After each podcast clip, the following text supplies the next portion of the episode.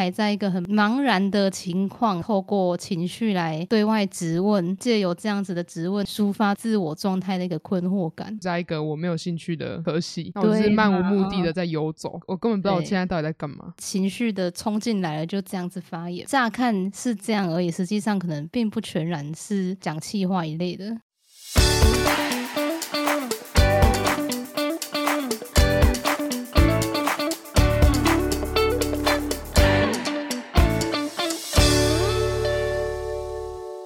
875 Lucky 整天放不记，大家好，我是88，我是817，欢迎收听今天的烦心俗事。你刚刚讲什么？没有听清楚哦。整天放不记啊，整天都忘记，忘什么？忘东忘西，忘记回人家讯息哦，忘直接点题，忘东忘西忘情水。哎、欸，不能讲啊，不能讲，就讲我们刚刚在聊那个交友软体上面的，跟之前聊的那些有点呼应。但这样讲，我觉得可能会有人以为我们天天在那边玩交友软体，但不是。我没有。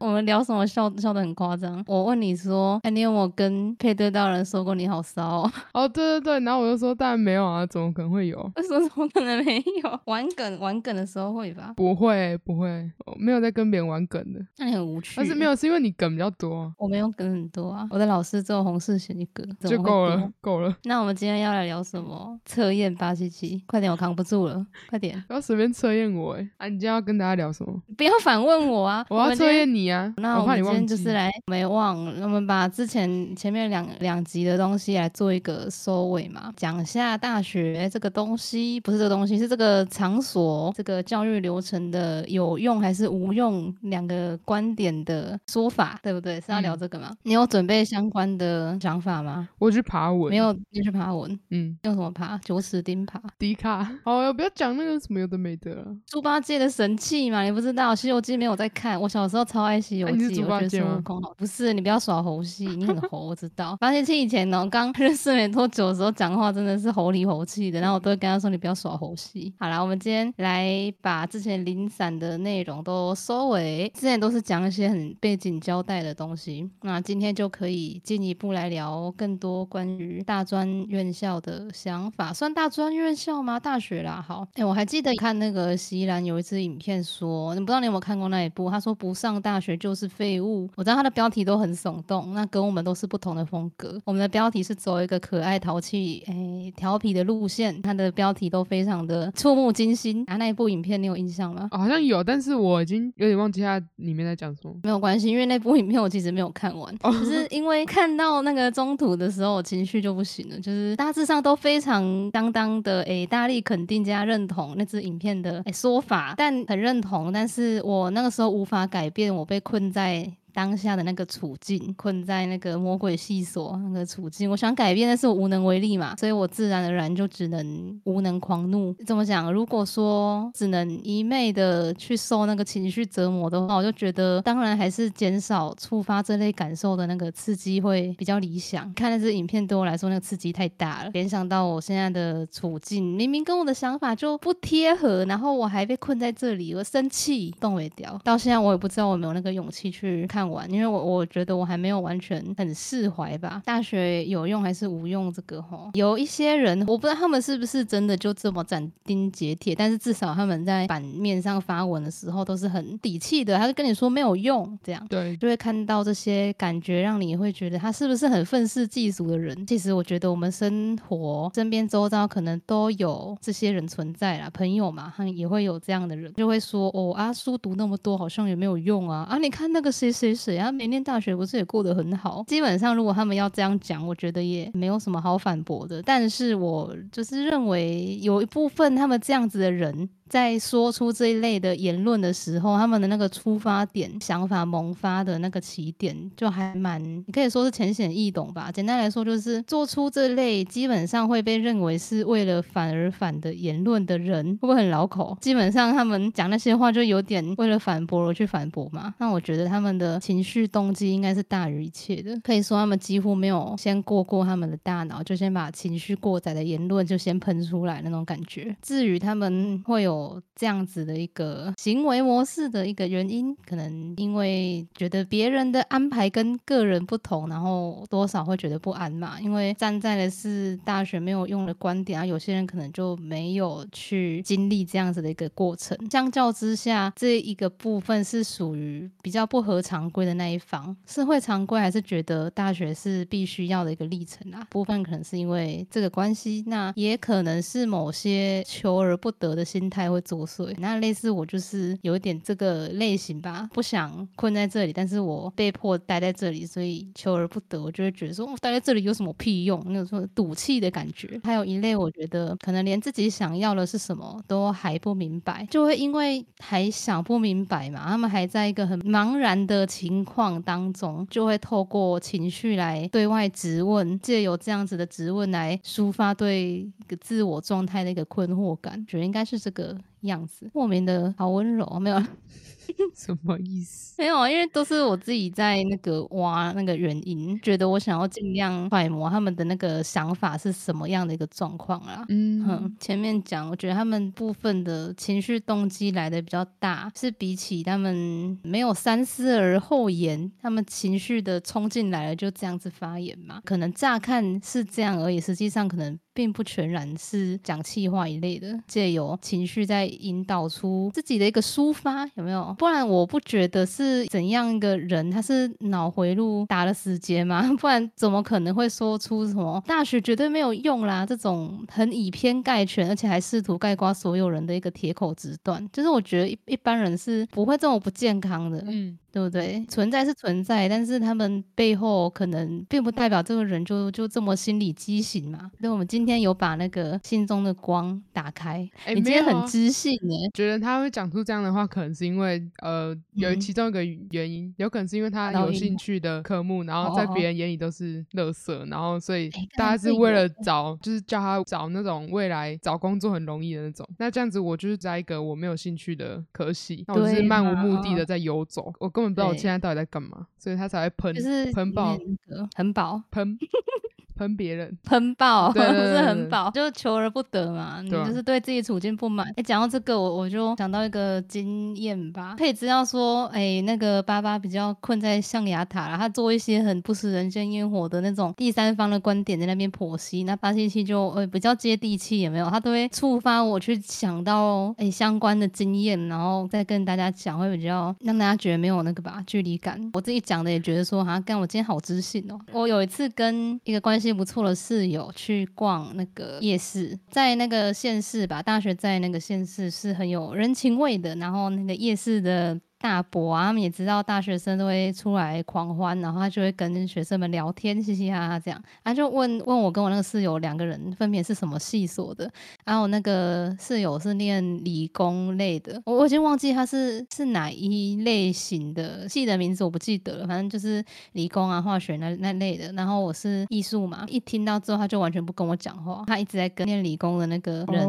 的那个室友，你这个出路不错他直接整个把我晾在旁边，然后他知道我念艺术的时候就脸色就觉得干你屁事哦就是他那个明显就是说这不行啦的那个感觉，然后我就很想掀他的摊子，跟我说你现在在这里摆摊就比较了不起哦，你的 logo 还不是人家帮你设计的，那 logo 很丑，设计的人一定也不是什么好料子，到底干你屁事哦，奇怪。我真的不想，这种东西也没什么好争的，对吧？我没什么好讲，就是有洞你骂一骂就过去了，好干我扛不住了没有，那个邻居的大神也都这样啊是哦，对啊，那还可以怎么反驳他们呢？我想想看哦，就一直笑就好了，一直笑没有啊，可是你也不用反驳，因为他都不跟你讲话了，不跟你讲话，他会因为这样就完全不跟你讲话没有，我说你呢，你跟那个阿伯啊不稀罕啊，可是邻居嘞，邻居如果这样的话就过分了，他狗不见，你看我会不会帮他找，我还会帮他贴的寻狗启事都撕掉，你知道吗？谢谢你，干嘛你吓到啊？没有啊，敦亲睦邻嘛，如果邻居因为你读不合他心意的系所，然后就不跟你讲话的话，那他就有事就不要来求我，他应该会啦，他先把这讲话，邻居的话不会那么过分。干嘛聊到这个，好好笑。好啦，刚刚讲的是说没有用的那个情况，那还有一类人他们会坚称说就是很有必要，绝对很有必要，大学就是你必经的一个历程的这些可爱的朋友，你的身边一定都会有这类嘛，就是极力要拥护那个社会既有框架的人，他们会有一些堂而皇之的存在。我不知道为什么要加这段，好像他们就是在那里。对于该不该读大学的一个看法和理由呢，朋友们的看法就也格外的贴合长辈的心意嘛。他们就会觉得一般而言社会期望他该要干嘛他就干嘛，对，其实就很理所当然，也没有什么好说的，没有悬念。这类人在目前看来应该还是占比较多数的啦，我觉得他们就是确实还是大多数人都这样。其中的成分呢，就是组成这类人的那个群体成分里面占最大比例的、最大宗的，应该就是认为常理来说要我干嘛我就干嘛啊，对不对？这类人比较多一点，可能自己其实也还没有什么头绪，就先听后安排吧。对，我觉得他们最主要可能会有这样的想法，对自己想要什么没有个很清楚的认知，那所以就这条路上我们在边走边想嘛，那种感觉还是没有什么问题。那其中有一些人也许按常理来说的这个生活习惯已经过得太惯了，就是他们已经习惯这样了，所以他们就会开始对于所谓常规以外，自己所认知的理所当然以外的选择产生不理解，甚至会有点排斥。但有些也不是有点排斥，是很抗拒，他坏掉了。对，他就是说什么他不读书你以后是能做什么啦之类，有没有这种话应该都听过吧？对啊，实际上并不只有大人会做出这种灵魂拷问，就是周遭的同侪充斥着这类社会形状的小孩，他们没有一些小孩的形状，他们一出生就已经是那个方方正正的模样，跟海绵宝宝一样，上面还坑坑巴巴都是洞。不要给我曲解，我没有什么意思。对，那你看我都不敢讲什么，感觉到没有啦，就乱讲的啦。就是他会提出说不读书你以后是能做什么啦，这一类同辈人哦。好，我不管他是不是就是像刚才我们上面有讲嘛，为了反而反，或者是情绪性的发言。我觉得他们有些人可能确实是真的有在渴求一个答案吧，就像我们刚刚讲那个情况一样，就是透过质问说你不读书以后能干什么，这种听起来有点刺耳有点略带情绪性的发文的那个质问，同时他们也是在问自己的那种感觉。觉得那个叔本华一个哲学家，他有一句话我觉得适合做一个比喻，人人都把自己视野的极限当做世界的极限，这句话觉得用来比喻还蛮合适的。那我简单说就是提出质问的那一些人，也许就是意识到了说世界的极限不只是如此，自己视野的极限其实不等于世界的极限，那种感觉。所以我就想说他们可能就是透过这样的发问在反刍自己的困惑，然后在探求自己的更多可能性。休学的朋友问没有上大学的朋友说啊，你不读书以后能做什么，他同时可能也是在问自己说那我还有其他可能性嘛的那种感觉。会这样提问就是有意识到说我们不一样嘛，我们之间的选择跟想法不太一样，不管你的不理解的点是来自于哪一种情绪吧。我觉得会这样问的话，你会想要去了解，就代表说你同时也是在为自己去开拓你眼界的一个极限，那种感觉。就想说对嘛，那不然呢，就有可能是这个人智商感冒了嘛，不然他怎么可能会说出不读大学你就一无是处，这种以偏概全还试图概括所有人的铁口直断，对不对？就跟上面讲一样啊，应该不至于是真的失能了才会这样讲，对不对？大家都有原因的啦，所以我就想知道大家发出这类相互质问的那个背后的原因是什么。不读大学就一无是处这句话真的还蛮鬼畜的。好，你有什么想讲的吗？就是有些人会休学嘛，有时候同学就会说你现在休学你是要去什么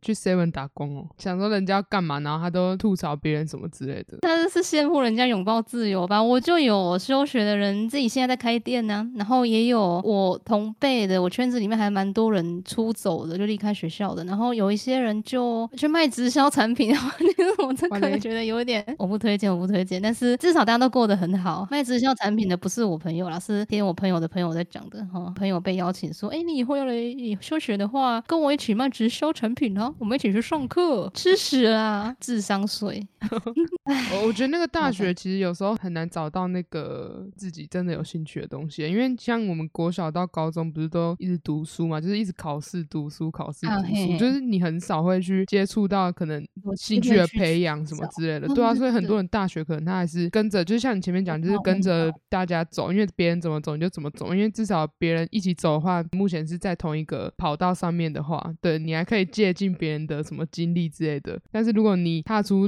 这一步求学，然后去寻找自己的真正的兴趣的话，你怕会又有什么变化什么之类的，脱离常轨了嘛。你刚刚让我想到那个跑道上面突然有一个人笑着笑着就越跑越远，脱离跑道我觉得那个画面很荒谬。大队接力的时候啊，前面人在等着你去拿他的棒子，结果你就跑走了、哦、大家会就会广播说那个同学别闹了别闹了这个可以当封面耶、那个跑走你要画吗？我不想画这种你画啦你画啦，我画可能没有人看得懂就是这样才有卖点啊。877现在完全是一个那个抽象派的图文作家，大家可以追踪他的绘画账号。我先帮上面那个做一个小小的总结，就是大概或许说那个不管主持有用的还是无用论的，两方其实可能蛮相似的。大致上觉得无论是哪一方的观点，其实都有质疑或者是质问来探求其他可能性的一个部分。当然我觉得身份立场不一样的话可能也会略有不同啊，像是就是在学生或者是新鲜人包括长辈，就大家发出质问的初衷那个出发点可能也都不太一样。到有疑问就确实还蛮了不起的，就挺不错的，就表示你自己有认知到说存在有不同选择的这个点，你至少你认知到其实有可以不同的选择，对吧？ 所以我觉得反过来回头看那情绪的部分是什么东西引起的，就是你情绪的部分是哪里会勾起你那些可能愤怒的感觉对，无能狂怒嘛，只是说不理解对方的选择或是想法而已。只是这样的话真的有必要说去觉得愤怒或者是用力驳斥对方吗？所以我觉得这其实就有点没必要啊。以我的状况来看嘛，类似刚刚讲求而不得，然后所以我无能狂怒，我就是想走的是另一条路，然后但被困在这里无力改变，所以跟立场相左的人对话的时候会难以克制自己，会靠北靠木那种感觉，这是我情绪的引发点。其他人会是什么情况？蛮好奇说对于你相对立场的人会质疑到动怒的这样子，你情绪的引爆点是什么组成的，这种感觉没有办法做什么田野调查。请问你愤怒的点是为什么呢？那种感觉 Google 表单哦对，因为我觉得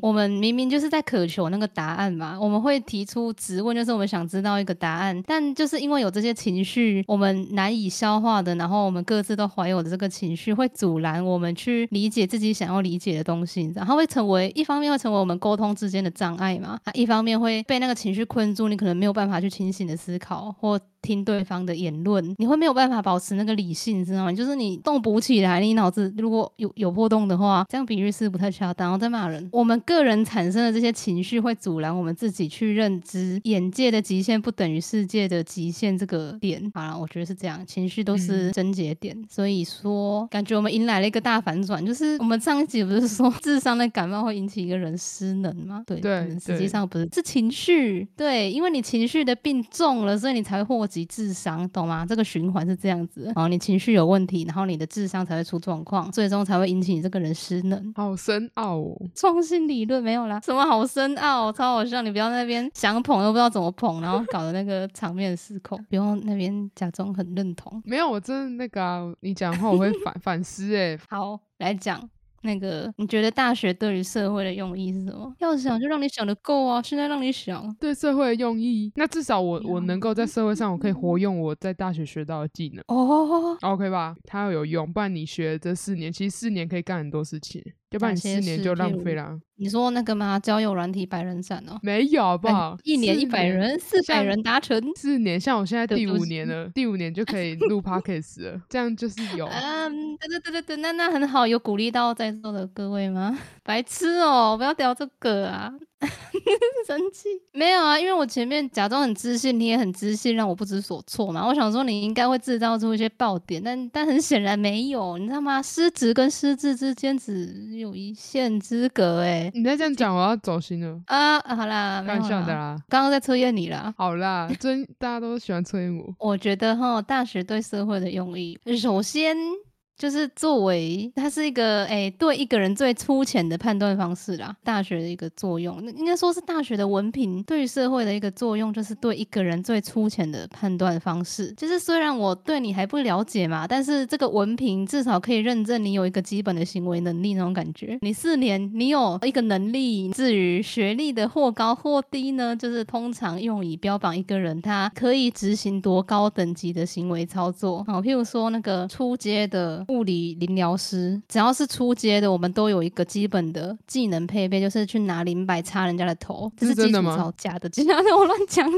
的对不起，没有啦，我这是比喻啊。好啦，很烂的比喻。那好，常理来说就是会这样认为，文凭就是认证你的有一个行为能力。好，那这里来讲一个那个小故事好了，就是我以前遇过，也不是说以前没多久，就是我遇到一个很可爱的人资 HR 人事小可爱的一个故事。这故事很可爱，蛮温馨的，大家可以听一听，然后喝一杯茶，暖心也暖胃。我很想岔题一下，就是在台湾吼，那个人资的存在是不是都还蛮拉仇恨的？就是我看有很多相关的讨论串都在骂人资，而且骂的都很凶。真的吗？因为我不知道对呀，受气之后去查，然后发现很多人在嘴人资，人家嘴人家说什么不专业啦，怎样怎样的，然后听人家说什么海外的人事管理是一个专业的需要培训的一项技能，一个专业，但是台湾好像没有这方面的。对，我是听说这样啊，我是不清楚啦反正我就是看一看解气而已，因为大家在骂我讨厌的东西我就很开心。肤浅我知道。那好，我讲我遇到的这个就确实还挺欠骂，但是我没有发文，我没有发那个黑色底白色的小字的那种现在可以补发吗？不行不行，你管不到我，你没那个立场所以我赶快讲好啦，是等很久，你就是要让你等怎样。好啦，那主要就是我遇到这个人事一个这个 HR 小可爱，他提出的问题和他的看法就是很完美的贴合那种大学至上主义的一个典范甚至而且我觉得他挺过头的，应该是说他太拥护这个观点了。我不知道他是不是一个常态的标杆，就是一般来说他这样是正常的，因为说是很贴合一般的社会框架，那其实这个没有什么问题，你就是按人家怎么想就怎么来嘛，常理啦，常理来说这样。但很干的事就是他有点将那个大学至上主义这个东西他奉为圭臬到一个很死板的地步。首先就是我是一个休学的学生，你有很惊讶吗？你没有很惊讶，你知道我故意现在才讲，我前面都没有提到好，就算这样我有证照有实务经验，就是我自己想干嘛我自己去搞啦，这样就算我脱离那个跑道，但是还在跑道上的时候我就会跑蛇形了对，我会撞一下这边撞一下那边，但是跑道上都被我清得很干净，都被我撞飞了，这样很痛你知道跑步撞到别人的话会溜皮吗？我被人家撞过那个侧胸侧胸什么意思？侧胸是破皮，侧胸我以为什么气侧胸就是那个擦伤干屁那个是快好了才会好啦，我证照有实务经验，然后履历有没有写呢？那当然是都有写。那我休学的原因和规划呢，我也有写，个人特质的部分我也有简明扼要的写说我自己有兼修哪些课程，然后优化哪些能力，该写的都写了啦。那我也有注意自己写的简明扼要一点。这个人资大佬他给我的感觉就是他疑似好像没有看过履历，因为他从头重新问一遍那这就算了，他忽略有证照跟有经验的部分，他劈头就先质疑你有没有那个能力但我觉得这样也还蛮酷的，就是很炫炮嘛，人家实务经验都告诉你了，然后我不知道你有没有那个能力耶，他质疑你。好，这虽然挺糟心的，但是我也还可以理解啦，就是因为更何况那个人资其实不会去看作品过履历，然后我不知道他们是怎样上传给上面的你要应征那个部门的主管们看过，然后决定要来面试你才会进来，通常应该是这个流程。人事的话就是不会去看作品，那个作品的部分好像是给你应征的那个部门的主管会去看的，人资会先看过履历嘛，这应该是该看的，也应该是一个正常的你必须看。但我觉得他好像会不会是没有看，这都还没差啦，这比不过他那个刁钻的提问方式。他例如说他就会问你还修过叉叉系的课你为什么不往叉叉叉发展？就因为我专攻的不是那个个嘛，哦，我就觉得这种很可爱。那你再他会问说，哦啊，那你为什么要双主修？你这样主修专业 OK 吗？我那个副修主修嘛，他就会因为你还修了其他的课程、其他的学程，然后他就质疑说你的主修还 OK 吗？我不知道为什么会质疑这个，就是我难道不能对其他的领域有精进吗？啊，履历上是不是这些都有写？我他看一下经验的部分，都给你了，你看一下会问出这种奇怪的问题吗？而且重点是他问一次就算了，他问的不止一次，我觉得他脑子破洞是真的，不止一两个，而且每一个都还不止一两个拳头那么大，就是超大那种巨洞海绵宝宝。对啊，所以你都写得很清楚了嘛，是他自己真没有看的。我有写啦，要不要给你看？我应该还有档案，让你看看我多么的光芒万丈。很烦欸，他问的问题，为什么你擅长这个还要选那个啊？他这类的提问，他一直反复在出现，就是为什么会做这个一直问啊？你觉得斜杠的话是有问题的吗？还是担心你这个人顾此失彼吗？对啊，我就觉得他感觉这有点太傻逼了吧？有什么问题？那些课我也没被当掉，分数也挺高，就是好啦。那因为他有在质疑能力的部分嘛，所以我后来就提说，我这里有作品集，可能的话你要看看吗？那对方也欣然同意。那我就想说，你看过之后应该就不会再鬼打墙了吧？就你不会再质疑我说，你怎么主修 OK 吗？你有那个能力吗？你实务经验你不看就算，你看一下作品总行吧？对，但是我没有想到，这反而解锁了新的提问，就是他问我说，你那么会画，怎么不去当插画家啊？这到底是干你屁事哦？就是我不懂为什么要问这些呢？他是在跟我朋友在搭话吗？嘻嘻哈哈这样，花花，你怎么不去干嘛干嘛？就是跟你没那么熟哦，就是其实我以上的那些回忆我也都跟同事之间有笑话过，就是大家听完之后都会笑说，他问这个到底是什么意思，就皱眉头，然后又觉得很好笑，会觉得很离谱。也有一个原因是我后来跟那个我要应征的那个部门的主管的其他面试就都没有这么离谱，大家该问什么就都很正常，按照你履历写的东西再给你进一步询问，没有人去问什么你为什么擅长这个还选那个，莫名其妙。那上面都是一个稍微的吐槽啦。那当然我也不是说不能理解他们为什么会那样提问啊。那我现在讲一下我当中感受到的一些违和感，就我觉得如果他们光只是提问，哪怕是反反复复好了，我也可以想说他可能就是想重复确认嘛，对不对？而且他可能我也没有缴交说我历届的成绩单，他没有说要啊，然后我也没有缴交，可能觉得我可能休学了，那可能会不会是哪边都顾不好呢？就我还可以再替他找理由。为什么他要全程都在频繁的皱眉跟摇头？这点我很直接感觉到说他对于在擅长的事情之外额外有其他专长或涉猎这个点呢，我觉得对方是真的难以理解，对，不然为什么他一直皱着眉头在那边摇头摇头的？喝醉酒卡到我这样讲，拥有创作者感性的跳脱的思考模式，就也不表示这个人无法或不该同时拥有规划或者是推动企划实行的这种理性思维的能力吧。就是我觉得这两个之间是不冲突的，你顾这边不代表你那边会顾不好，你擅长这个不代表你不能额外学其他的东西嘛。觉得这种对他来说很离奇的事情，他真的是感到很费解这样的一个状况。好，那这是一个其中的小不爽点。那再来是说比较贴合这次主题的那个，对方偏向认为说没有大学的经历，那这个人的能力势必就是不足的，觉得对方这个雷打不动的观点就刻在他的骨子里了。难道说所有的事情或者说所有的能力我们都是只能够在大学里面经验跟在大学里学习吗？就只能这样吗？只有这样我才能够具备那些能力吗？甚至是说非得要有别人来教我才可以学会吗？我这个东西我超不懂的所有的东西都只能在大学这个地方学习才可以吗？大大的问号。那好，如果按照这样子的逻辑来看，答案是你势必只能在大学里学，你才可以学会，才可以学到。如果真的是这样子的话，那就很想问那个人之小姐，就是你那一脸白的吓人而且还在往下掉粉的妆容，那也是学校的教授教你画的哦对吧？是不是就你进大学的时候人家说你以后进职场要化妆哦，然后教授就会拿出一打白粉就往你脸上扑，告诉你说这样才有专业架势，是吗？你自己学的还是人家教的，人家教你多，这样问好欠打哦。好啦，一个人只能拥有一项特长的这个规范，也是源自于你这个人资专业领域的一个传承嘛，就是上面告诉你说我们一个人只能拥有一项特长哦，这个是规范，在这个地球上的每一个人每一个生物都是遵循了这个规范在传承的，是不是这样？还有他那种玩弄人心的提问方式，那也是大学教授教的嘛，那我觉得他真的学的还挺好的，那个真的超专业的，让人震撼，对吧？超废，不认同。你像什么超废？我说那个人资超废。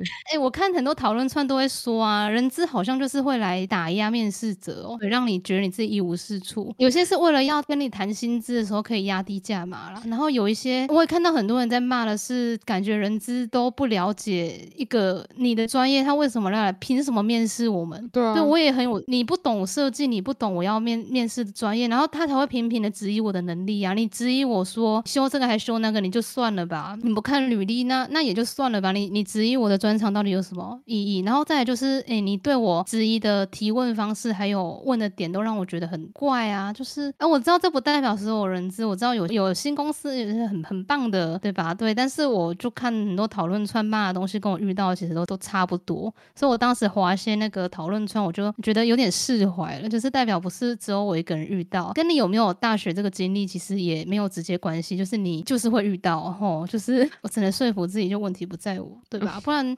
你看我部门主管的面试就很 OK 啊，没有什么问题，他们该懂的都懂。知能的部分还要再讨论吗？而且如果有那个双主修的话，这样代表你有2张门票。他可能是不了解我修其他科目的那些用意吧，像对于一些科系的偏见也是有啊，大家会说你修哲学是能干嘛，你上历史是能干嘛，文学系以后能干嘛，对很多系所的灵魂拷问吧。但是大学不是职业训练所嘛，就是读那些东西你一定会有所收获，但就是看你要得到什么吧。我也不好要怎么解释，因为我也不是每个系都很了解。但你要我讲话，就像你念历史吧，那你可能在归纳总结一些思辨上面会有得到不错的训练啊，那你就会变成你得到一个东西嘛。就像我之前有个朋友曾经在那个便利商店打工过，然后他就告诉我说，我觉得虽然只是一个超商的打工工作，但是在这里学到的东西也会是我的一部分啊，哪时候会用到我不知道，但是它就是成为了我的一个技能嘛。所以我觉得做什么你怎么看待而已，有必要说去跟人家讲说你做什么没有用，做什么没有用吗？你真要这样讨论的话，那我觉得大家生下来就啥事都不干就好啦，就是你什么都要追求一个意义，而且那个意义还要符合所谓的什么利益标准，那太难了吧，好过分了，好偏激哦。但是我觉得每次讲一些偏激的话的时候，心情就还蛮不错的，就是因为你实际上跟人家讲话不能这样嘛，但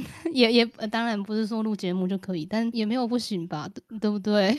对听听下次这不是我的例子，大家活着要多让自己心情好一点，因为我活着太难了。好啦，我刚刚讲到哪里？对啊，那个人资他真的学得很棒，他那个化妆技术一流的，棒！他化妆超好笑，超好凶，因为就跟我面试，他眉头一直皱，头一直摇，然后我就说你妆快掉了，快掉了！很想提醒他说姐不要再晃了。他没有戴耳机，不然我会质疑他来停一些。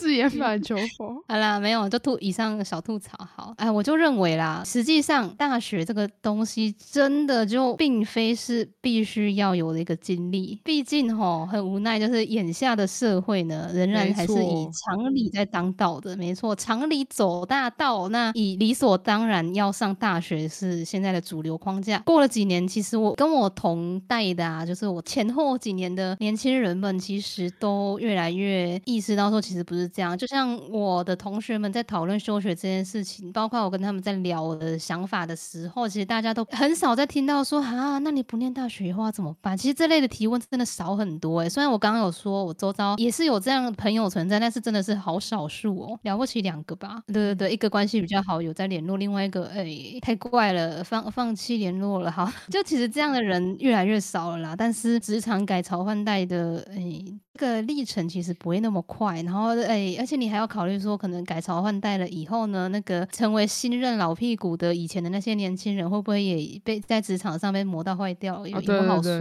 之前说人家坏掉也是挺过分的那传承，对吧？就是有些社会框架是传承下来的。那要我来讲的话，我的想法就是当有这么一个人，他开始认为说所有的知识跟技能都非得要别人来教自己才可以学会的话，就说明他已经朝湿冷的道路急速在前行了。就是这样的想法真的会置于一个人失去很多行为能力，对吧？你一定要人家来教你才可以学会吗？他在那个急速倒车中，就像我们拦不住那个黄河的倒流一样。你有在跟时事吗？李克强去世了。哦，我知道，对，我真的觉得他是被弄的。好，那你不要在这里发表你的政治言论。就是他不是说过什么禁止倒流吗？对，但是就我们知道嘛，有些东西已经急速在倒流了，对，那这个加速一旦开始就拦不住了，对不对？对嘛，那就像这个样子啊，一个人失去了一些自学的能力哦，他也就在倒流的路上急速前进那种感觉。你做事情的方法，然后掌握技能的步骤，化繁为简的能力，这些东西，还是说你学习一项软体的操作好了，这些东西你一定要，你非得要在大学里才可以学会吗？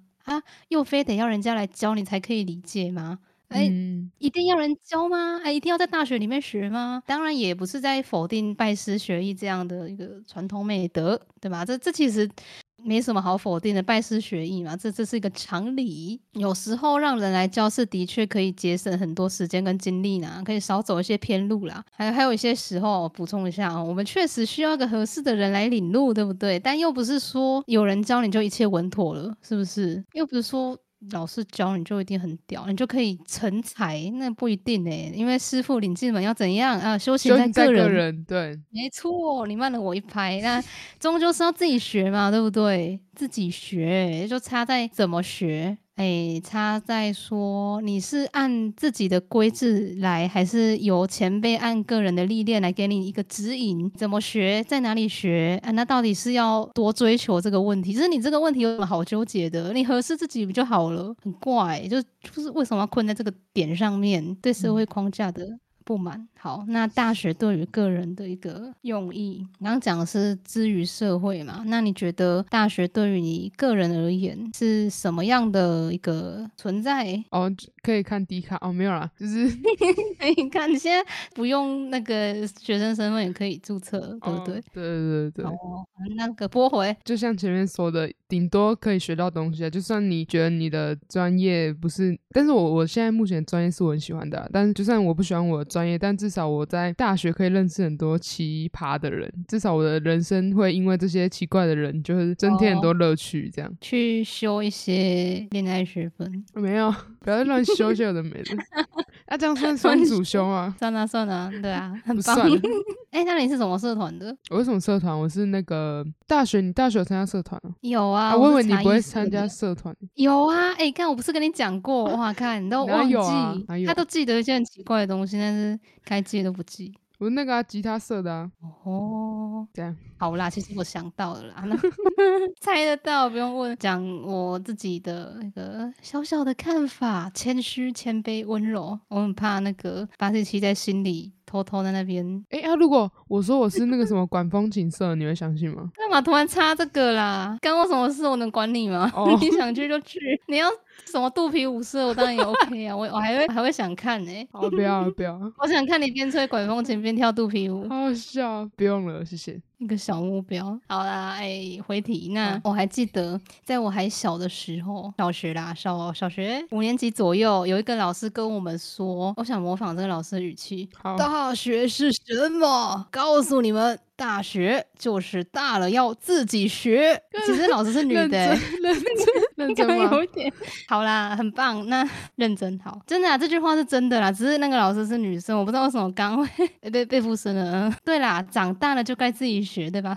长大了要自己学，要学什么，然后要怎么学，就是由自己去安排跟决定啦。所以我在很小的时候就觉得很震撼，因为这个老师讲了不止一次，他在很多次上课前都要说一次，大学就是大了要自己学常常讲，所以我就有点被洗脑，然后我就想说哦，好恐怖哦，大了要自己学，课还要自己排，小小的大学震撼。还有我那个画室的老师，国中去画室学习，然后那个的画室的老师也常常会念说，哎，画是偷学的，然后不只是画，还有料理啦、音乐什么的也都一样啦，一切都是偷学的。他就很强调偷学这个东西。他那个时候是我觉得他有点像抽风了还是怎样，就是他在教一个学生画图，然后他就突然转过来骂我们说，哎，我在教他，你们有没有在看？然后我那个时候想说，哈，你在教他说我们要看什么？然后他就说，哎，仔细听，你们都不知道，技术都是偷学的。老师在指导别人的时候，老师在讲什么，你们可以偷听，偷听别人犯了什么错被念，然后你就可以偷学起来嘛，那种感觉。对，就是自学能力，对不对？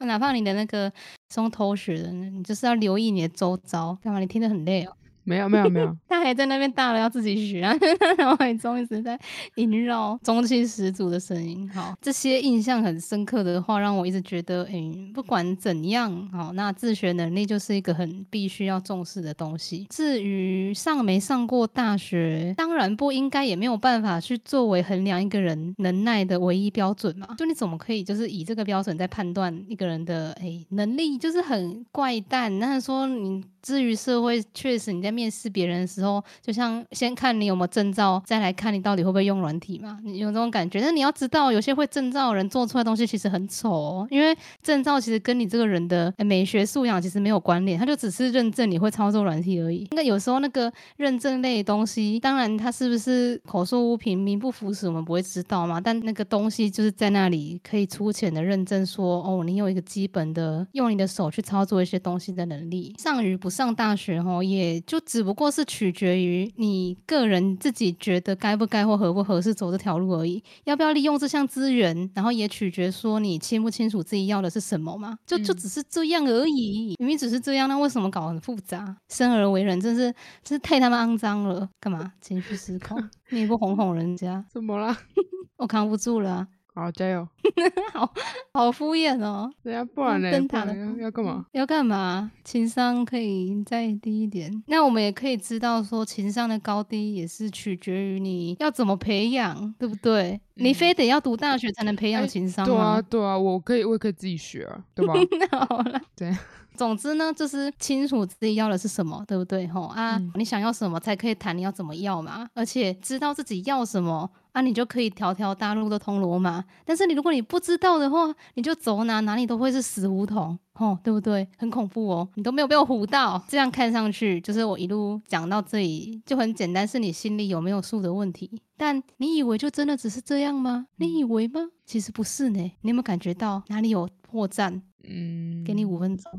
我预感到你在想什么了，发现现在想说啊，难道失能的人还救得回来吗？干嘛？你真的在认真思考哦。对啊。好啦，那不然你直接公布答案。刚刚说就是你很重要，就是你要知道自己要什么嘛，但实际上其实我觉得不只是这样子而已，因为你不觉得要求一个人搞清楚自己想要什么这个东西其实还蛮严格的吗？很严苛吧，这个要求搞清楚你自己想要什么这种东西，而且更何况是对于可能高中毕业，因为我们在讲大学这件事情嘛，要准备要升大学，然后你要一个小朋友刚要长大，然后你要他搞清楚你到底想要什么东西。更何况你刚刚还有提到说，你在求学过程当中，可能大家就一直在念书考试，你对于兴趣的培养其实是偏少的，对不对？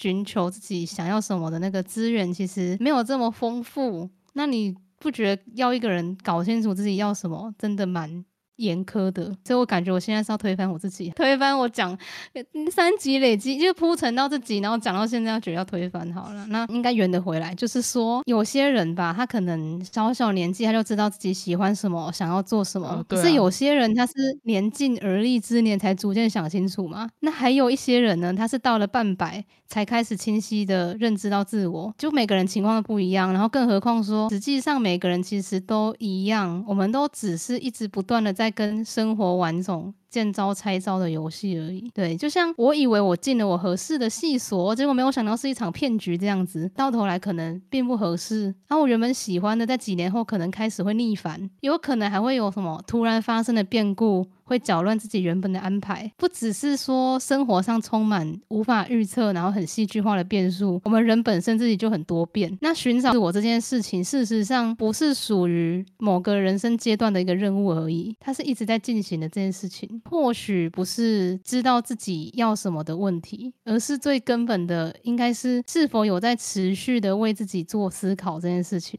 就像开头说有些人可能就还没有头绪嘛，所以他就会觉得说啊，先按通常期望的那样啊，先进了大学再边学边想啊，既然你有在想，那往哪条路走又有什么关系，只要有在想就可以啦。所以有些人可能会先选择进入职场啊，有些人可能中途休学啊，有些人可能怎样怎样啊，你不管走哪条路，你有在替自己想自己现在想要的是什么，那我觉得走哪都不是问题，对吧？所以大家对于不只是上不上大学，就算你现在在一个交叉路口，你正在选择该不该走这条路的时候，我觉得你可以稍微不要逼自己这么严苛的现在就要想清楚做一个很果断的决定。有些事情其实就是边走就是应付那个变数嘛，你变数来了你再灵活的变动啊，然后你到时候问题来了你再去见招拆招嘛，就是不用这么执着说现在非得要逼自己想的一清二楚这样子啊。更何况我觉得要一个18岁的人想清楚你到底要什么，这个还有转系的机制啊，有些人进了发现不对才可以转嘛。因为那个转系的话是你就是成绩要很好才可以转，好像每个学校跟系所的规定都不一样，有些系所要考试，然后有些系的话是交作品交审查，书面审查可以，然后有些是要面试，看那个啦，你要进去的系是怎样状况，要考进那个什么系所的前不知道几趴吧，有人就反映说啊，那这样我都不喜欢这个系了，我还有办法考到那么前面的就是比例吗？就我所知现在好像大部分应该规定不会这么严格吧，还是不确定，还是有可能是什么顶大之类的，有可能。那我确实不清楚，但是我觉得那样子的规定真的还蛮不人道的。对，觉得我那个后面讲的挺温和的，尽量不同立场，我觉得大家的心情可能都做一些安排跟选择的时候的心情一定都很复杂，而且还会有些人很顾虑周遭人的看法啊，对不对？因为我毕竟我曾经那个状态，其实我原本还想要多讲自我一个认知上面的养成什么的，但是我那个又可以讲很多先算了吧。然后我也很开心说可以把铺陈了那么久的回合结束整理起来，有一点情绪波涛汹涌，你要一直抑制你那个悲伤跟愤怒交杂的情绪，然后要把它整理好，你一副就是不相信的样子。高低起伏是 OK 的，不什么意思？忽高忽低，你的情绪啊，不是智商。智商忽高忽低超恐怖的困啊，我今天好困哦，就是一直想睡觉，然后我那个脚本整理差不多，我就想放你一个人在这边录就好，就是脚本给你来讲。近期聊的东西就感觉都还蛮苦涩的，其实我自己还是偏向说拿以前的事情来聊会有点不舒坦的感觉，但是因为有一些想谈的内容你说要完全不牵扯到个人过往的经验，那根本不太可能，对不对？这是个 bug。 那所以我就比较希望说着重在这些经历带给自己的想法还有反馈等等的，对啊，那让一切过往的经历然后成为现在想说的内容的一些例证，或者是一个相辅相成的资料库啦。可能当灵感乍现的时候，有没有那个灵光？你有灵光乍现的时候吗？要再聊一集吗？没有。跟我妈聊，我妈说你干脆录一集被你诅咒过的老师好，因为今天突然我又想到以前一个老师，然后我就问我妈说你还记得那个某某老师吗？我妈说我当然记得啊，你小时候常在骂他嘞。有吗？我都不知道。就是我妈说你骂的老师可多的了，都解我的老底。你要听吗？我刚刚在讲感性的东西耶，就是我刚刚在讲就是拿以前的事情来聊啊，就心里会有疙瘩。对啊，但是有些情况我觉得可以接受，就是刚刚讲嘛，灵感乍现的时候我们有一个想要谈的事情，然后再依据这个东西这个主题，然后我们去抓取相关的往日经验啊，那些可能是零散的或者是有连贯的，对，那这样心里会比起光挖掘往事回忆然后不去做什么感受上的处理，就是会更踏实一点。前事情笑一笑然后靠背靠不完了之后就没了的话很空洞吧。我在努力努力什么啦？什么意思？好，我就当你的测验我。好，那还有一个部分就是你看塑造我们现在的想法还有一些看事情的观点，就是源自于我们过往的经验在整理灵光乍现时产生的一连串脑海中浮现的东西的时候，那其实也是再一次在梳理然后审视我们个人的可能成长历程，一个我之所以是现在这个我的一个缘由，然后最后再透过说出来就可以达到一个类似大扫除的效果。对啊，我就觉得虽然有时候聊得没这么嘻嘻哈哈，然后苦涩一点，但是我觉得每次讲完之后都有一种把那个垃圾分类好，然后打包丢出去的感觉。结束这一趴之后，可以以后讲一些比较快乐一点的，不要去勾起一些很愤怒的事情，再也不会再讲这个人质的故事绝版了，绝笔。不是绝笔啊，就是完结完结篇，就跟他那个粉一直掉一样，就不会再把这段回忆葬送掉。就像我们奇怪的教授的办公室当成那个主场，然后之后还变成那个教授的坟场好过分的，就是这样把回忆都埋葬。我们要疗伤，各位有在疗伤吗？我们要转型成知性频道，你把那个频道分类什么共济会，不要这个时候共济会，你附一下那个连结让大家去看了，那个好好笑。好，应该上一集可以附啊。就昨天吗？是昨天我拍那个地下室给你的时候，你都没有再回我那个。我有回啊，我明明有 Q 你，回暗黑力量共济会，你有回我吗？我有画三角形耶。有，我看见你昨天的三角形画很直耶，你之前都画那个歪歪的。你管我哦。那我就发现说可以用那个文字，然后打一，然后就有一杠，然后就拿那个来拼三角形。好聪明，对不对？有吗？你有回？我没有看到啊。有啊，我有回好不好？你只跟我说好像在玩鬼抓人的视角啊？那你没有回我那个暗黑力量跑？是要回什么？回说这能量太强了之类的啊，很不会配合演戏耶。聊天还要演戏哦？该配合我演出。你真的在演视而不见，太过分了吧！靠腰，我要把你封锁。刚刚我们开始录这集之前，马西七在那边说什么？我们到底在聊什么？我有点忘记了。你说你讯息都爱回不回哦？没有，我是看有没有在忙，你知道大学是什么吗？就是大了要自己学。靠腰，这可不可以当那个啊？可不可以当预告啊？先征求你同意。可以啊，这可以啊。确定。你觉得那有魄力吗？有，很有魄力。有。真的好好笑。我发现我蛮喜欢的学人家讲话。我之前没有上一集还有学那个什么系主任哦，那个比较像，那个确实有系主任的韵味在，超好笑。我还可以讲一些大学的一些小零散的故事但大学不是职业训练所嘛，然后有一件事情让我还蛮傻眼的，就是我在转系之前那个班会嘛，然后就是那个离奇的，我上次讲那个办公室是坟场的那一个系主任，对，他在班会上面跟大家发表说，读我们这个系呢，你未来可能不会有谋生的能力，但是你会学到创作者该有的思维还有能力。我就觉得很怪啊，什么意思？就是你直接跟大家说你来读我这个系，你不会有什么谋生的能力。那有些人来念大学就是所求的，希望可以培养一些未来可以用得上的能力嘛，常常觉得说这件事情可能反而是教授一般人而言会想藏着掖着，然后不想戳破这层纸这个遮羞布的一个东西，然后他就很光明正大讲出来说读我们这个系你不会得到什么，然后他告诉你我们可以得到创作的一个思维，要怎么样去进行一个创作。他的意思就是说要培养大家成为一个象牙塔里面不食人间烟火高贵而纯洁的一个创作者嘛，一个艺术家是这样子嘛。我就觉得好妙哦，那个老师超可爱我就对他抛媚眼，说老师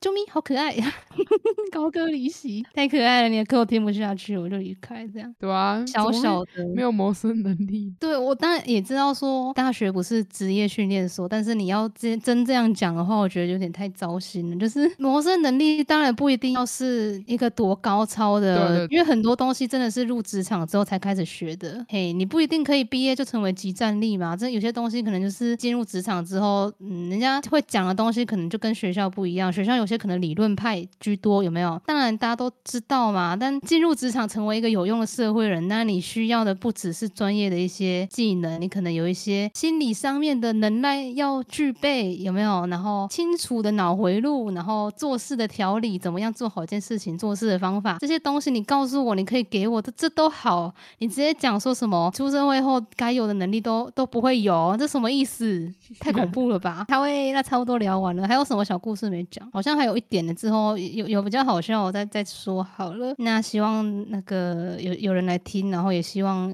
你听得还算开心。我要走了。像一片云彩、哦、对吧？今天造的口业我要去念一下佛经，那个就是我要去念一些经来净化。干嘛超纲了？发现器的那个 CPU 开始干烧过热了啦、啊、你要不要赶快跟大家说再见？等你啊。好，大家拜拜拜拜。